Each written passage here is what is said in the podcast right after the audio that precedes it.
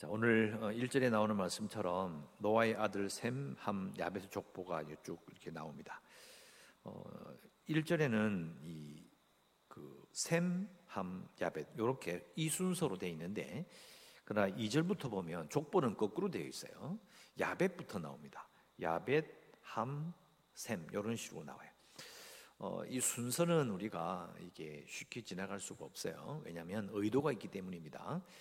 이렇게 그 쭉 이렇게 샘, 함, 야 이렇게 할 때는 가장 중요한 사람이 앞에 나오는데 족보는 좀 길어지잖아요. 그러면 이게 뒤바뀌어서 중요한 사람이 뒤로 갑니다.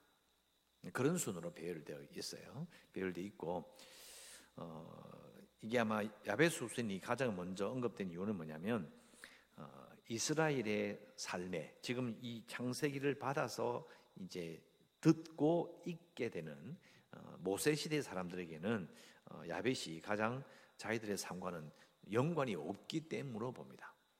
어, 실제 역사를 보더라도 여기 2절 이후로 보면 이제 지역이 쭉 이렇게 나오잖아요.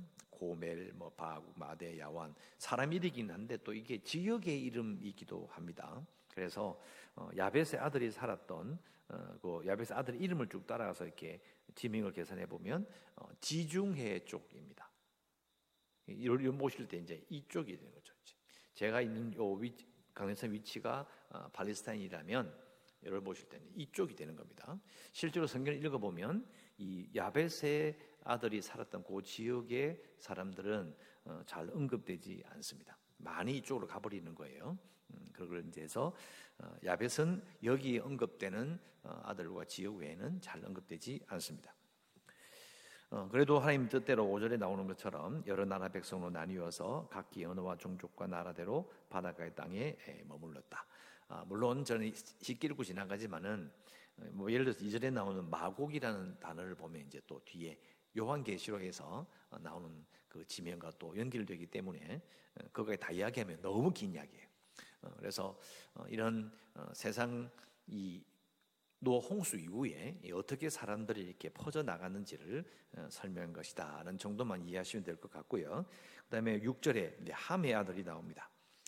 함의 아들은 구스와 미스라임과 붓과 가나안을 쭉 나오는데 여기 나오면 보면 그 구스라는 것은 저 밑에 어, 지금 이티오피아 쪽이 구스라고 어, 되어 있습니다. 그리고 미스라임은 이거는 이집트를 말하는 거예요. 어, 이집트의 말도 나오고 이제 뭐 여러분 뭐 미츠라임 뭐 이렇게 부르기도 합니다. 예, 같은 말이에요, 사실은. 어, 지명은 같은 말인데 이걸 사람의 이름으로 이렇게 해서 그 지금 이집트와 그 밑에 이디오피아까지 있는 아, 약간 옆이군요. 요 나라가 요 지역의 그 사람들도 예, 함의 족속이다. 그러니까 따져 보면 지금 이 창세기를 듣고 읽게 되는 후손들은요 뭘 느낄까요? 사실은 다 같은 집안 식구 사람들인 거예요. 근데 이것도 야 어떻게 그럴 수가 있어? 이게 아니고요. 가만 생각해 보면 하나님께 창조하셨기 때문에 모든 사람들은 전부 다 하나님의 창조물이에요. 하나님의 뜻을 따라서 퍼져 나간 사람들이에요. 그러니까 이것은 가만 생각해 보면 역사적으로 보면 사실 이게 나라와 지역별로 이렇게 떨어져 다 보니까 엄청난 갈등과 전쟁이 일어나잖아요. 원칙적으로 잘못된 거예요. 하나님 말씀들 따라가면 같은 집안 식구 사람들인데 어떻게 하면 멀리 떨어져 있어도 같이 연락을 하고 서로 같이 이렇게 화합하며 어떻게 같이 살 수 있을까를 생각하는 게 맞는 거예요. 하나님의 뜻이 이제 그런 것이었다는 것을 우리가 생각해 볼 수 있습니다. 그래서 기원을 아는 게 정말 중요한 거예요. 어떻게 시작됐는지를 아는 게 정말 중요하다. 그것을 확인할 수 있는 부분이 바로 이 함의 족보입니다. 왜냐하면 이 장세를 읽는 하나님께서로부터 계시를 받아서 말해주는 모세나 그 듣는 이스라엘 민족들은 지금 이집트를 나와서 지금 가나안 땅으로 가고 있잖아요. 그 와중에 지금 이걸 알게 되는 거거든요. 또 그 후손들이 알게 되는 거예요. 아, 이 가나안을 중심으로 팔레스타인을 중심으로 믿는 사람들이 왜 그렇게 살게 되었는지를 이제 알게 되는 거예요. 어, 지명을 보며 또 사람들의 이름을 읽어보면서 이제 알게 되는 거죠. 하나님께서 만드신 세상이 어떻게 사람들이 퍼져 있는지를 알아가는 중이다라는 것을 알 수가 있습니다. 자, 8절에 보면 이제 유명한 니무롯이라는 사람이 나오는데요. 자, 니무롯이라 나오는데 어, 니무롯이라는 이름 자체가 이제 큐티책에 나와 있는 것처럼 반역이라는 뜻입니다. 반역. 이게 좋은 말이 아니에요. 우리는 이 언어를 쓰지 않기 때문에 어, 그냥 니무롯이라고 생각을 지나가 버리는데 어, 니무롯이라는 말 자체가 반역자라는 의미를 가져요. 그리고 구절에 그가 여호와 앞에서 용구만 사냥꾼이 되었다. 예, 여호와 앞에서라는 말 자체도 이게 언어로 보면 좋은 뜻이 아니에요. 하나님을 이렇게 대적한다 이런 의미가 되는 거죠. 그래서 하나님을 대적한다 여호와 앞에서 하나님 앞에 대든 놈 이런 말이 되는 거예요. 너무 힘이 세니까 너무 강한 힘을 가지고 있기 때문에 자기 힘으로 하나님께 대든 사람이 어, 되는 겁니다. 속담에 이르기를 아무는 여호와 앞에 니무롯 같이 용감한 사냥꾼이로다. 이것도 사실 별 좋은 말이 아닌 거예요. 힘이 좋다고 하나님 앞에 대들고 말 안 듣는 그 사람 같구만 이런 말이 되는 거죠. 10절에 그의 나라는 신할 땅의 바벨, 에렉, 아갓, 갈레 이제 바벨이라는 말이 등장합니다. 좀 있으면 나오겠죠. 동쪽이에요. 팔레스타인에서 볼 때 이제 동쪽 이쪽으로 가는 거죠. 동쪽 저쪽으로 신할 땅으로 이제 동쪽으로 점점 더 가서 이런 말이 뒤에 나옵니다. 그래서 그의 나라가 이제 이무스의 나라가 그러했다. 이것도 이제 예, 함의 자손이다. 그죠? 그리고 11절, 어, 12절 지역이 계속 나오고요. 근데 이제 11절에 보면 아수르로 나아가서 니노에와 르바 모딜 갈라 및 니네와 갈라 사이의 레센. 어, 사실 이 지역의 어, 지명은 그리고 이 사람들의 족보는 좀 발견하기 힘듭니다. 기록이 잘 남아 있지 않는데 이제 아수르라고 말하는 이 말 때문에 이제 이스라엘 백성들의 그 오랜 역사 동안 예, 북쪽에서 괴롭혔던 아수르, 그죠? 아수르 다음에는 바벨론이죠. 이런 식으로 진행되기 때문에 어, 이제 역사적으로는 뒤에 많이 확인이 되는 어, 이름이라고 볼 수 있습니다. 13절, 어, 14절 계속 족보가 나오고요. 그리고 15절에 우리 어제 읽었던 이번 주간에 읽었던 노아의 아들 중에서 함의 아들 가나안 그 가나안이 장자 시돈과 햇을 낳았다. 그러면서 이제 16, 17절이 제가 빨리 쫙 읽었는데요. 이게 가나안의 족속의 이름이 여기 나오는 겁니다. 나오고 19절 가나안의 경계가 나오고요. 그리고 20절 이들은 함의 자손이라 각기 족속과 언어와 지방과 나라 대로였더라. 21절부터 이제 셈의 족보가 나옵니다. 셈은 에벨 온 자손의 조상이요 야벳의 형이라 그에게도 자녀가 어, 출생하였다. 그래서 이제 22절, 23절, 24절 쭉 축복, 축복가 나오고 25절에 이제 에벨은 두 아들을 낳고 하나의 이름은 벨렉이라 하였으니 그때에 세상이 나뉘었으며 벨렉의 아우의 이름은 욕단이며 자 욕단이며라고 하면서 이제 26절부터 이제 오늘 읽은 말씀까지 어, 욕단의 족구만 쫙 나와요. 욕단의 족보만 나옵니다. 벨렉은 나오지 않습니다. 그런데 벨렉은 오늘 읽은 것이 어, 지금 어, 10장 1절부터 읽었는데요. 11장 18절에 가면 이제 벨렉의 후손의 족보가 딱 나와요. 제가 말씀드렸잖아요. 제일 중요한 족보는 맨 뒤에 나온다. 그래서 하나님께서 이제 예를 들어서 이 뭐 가인과 아벨이 나왔는데 아벨이 죽고 다시 그 밑으로 그 밑으로 이렇게 딱딱 선택하는데 이게 바로 그 아들을 선택하는 것이 아니라 한참 뒤에 딱 선택을 하시는 거죠. 달라요. 무조건 가는 게 아니라 이렇게 하나씩 뛰어요. 요게 이제 그 얘가 바로 여기 나오는 어, 벨렉의 후손을 어, 볼 수가 있는데 11장 18절 이후로 다 읽어보면 벨렉의 5대 손에 아브라함의 이름이 등장합니다. 자, 족보를 한번 쭉 읽었는데요. 이제 가만 생각해 보면 이게 사람들 이름이 계속 나오게 나오는데 문제는 족보만 나열되지 이 사람들이 왜 이렇게 되었는지를 설명하지 않습니다. 족보가 여기 가서 저기 가서 이 땅에 왜 여기 갔고 이런 말을 자체를 안 해요. 그리고 왜 벨렉의 후손에서 아브라함이 나오는지도 설명하지 않습니다.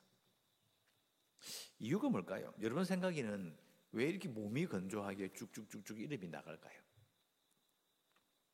자, 중간에 니모, 니모롯이라는 사람이 나오죠. 여호와 앞에서 유명한 사람꾼이다.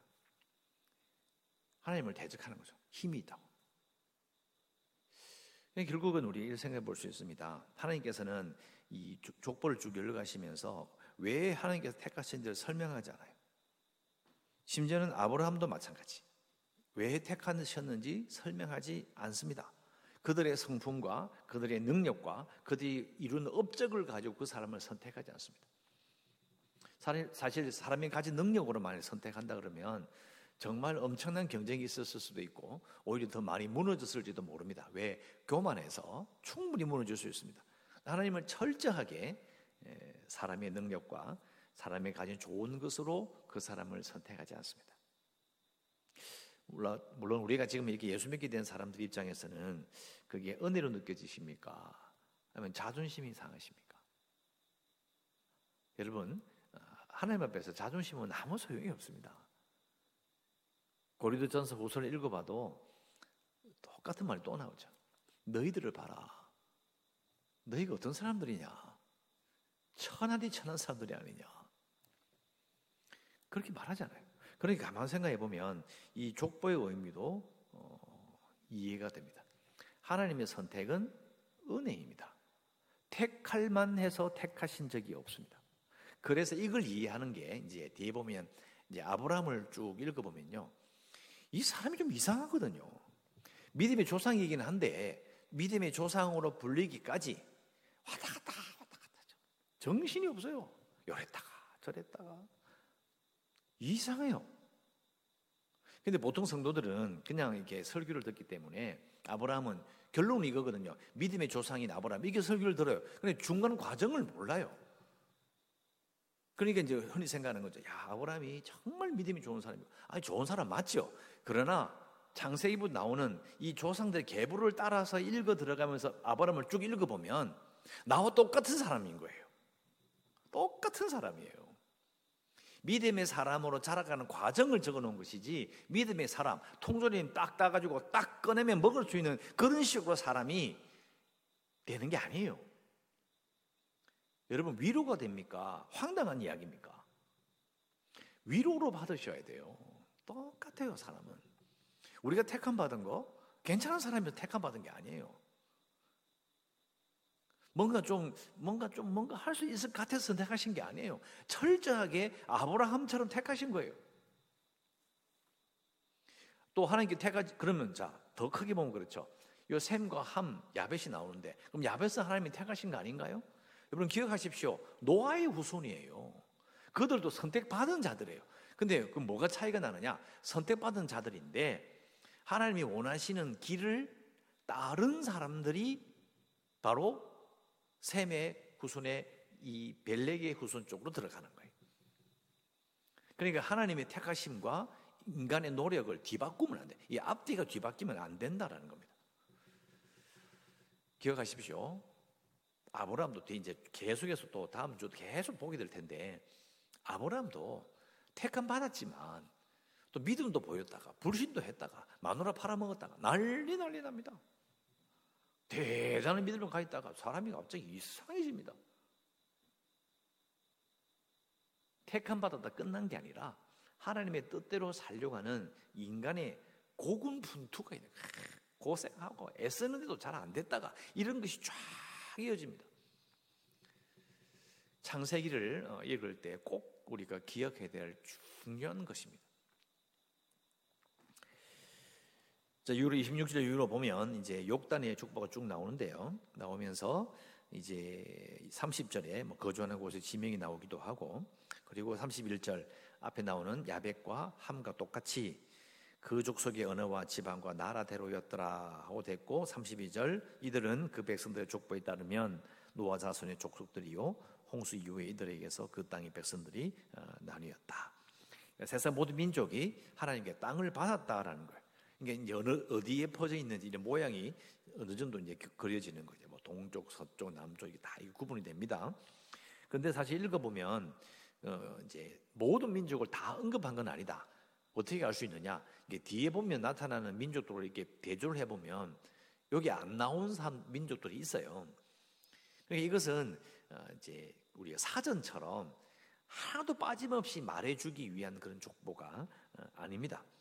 결국은 그 땅 중심으로 약속의 땅인 이제 팔레스타인을 중심으로 이스라엘이 들어가게 될 가나안 땅을 중심으로 어느 정도 윤곽을 그려주는 어, 그런 족보라고 볼 수 있습니다. 더 자세히 이야기하면 이스라엘과 이렇게 연관이 되는 민족들을 쭉 해놓은 거예요. 한 70개 정도의 이름이 언급이 되고 또 그들의 후손이 민족이 언급이 되는 거죠.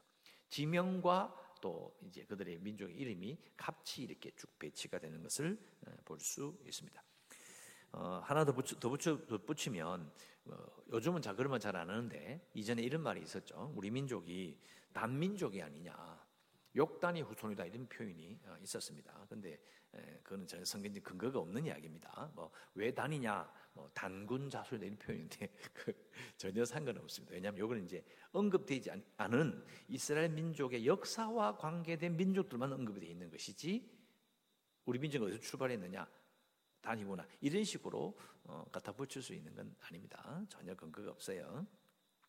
어, 기억하셨으면 좋겠고 그래서 우리가 이걸 보면서 뭘 생각할 수 있느냐? 자, 처음에 말씀드렸잖아요. 세상의 기원을 아는 게 정말 중요하다. 민족의 기원을 아는 것이 중요하다. 기원을 알면 지금 무슨 일이 진행되고 있는지를 알 수 있는 거예요. 아, 이렇게. 그리고 마무리도 알 수 있는 거예요. 그래서 창세기에서 지금 모세가 하나님의 계시를 받아서 말하고 있는 거잖아요. 이 세상의 기원은 하나님이시다. 하나님이 만드신 세상이고 하나님이 이 세상을 시작하셨다. 지금도 하나님이 일하고 계시고 마무리도 하나님이 하실 것이다. 그게 이제 요한계시록까지 가는 거잖아요. 이 세상의 기원과 지금의 상태와 끝을 아는 것 정말 중요하다. 우리는 뭐라고 고백합니까? 이 세상의 마무리를 예수님이 하실 것이라는 것을 우리는 알고 있어요. 이게 이제 사실은 성경을 아는 사람들의 신앙의 이 겉모습인 겁니다. 시작을 알고 지금을 알고 마무리를 아는 그런 신앙을 어, 가지고 있는 것이죠.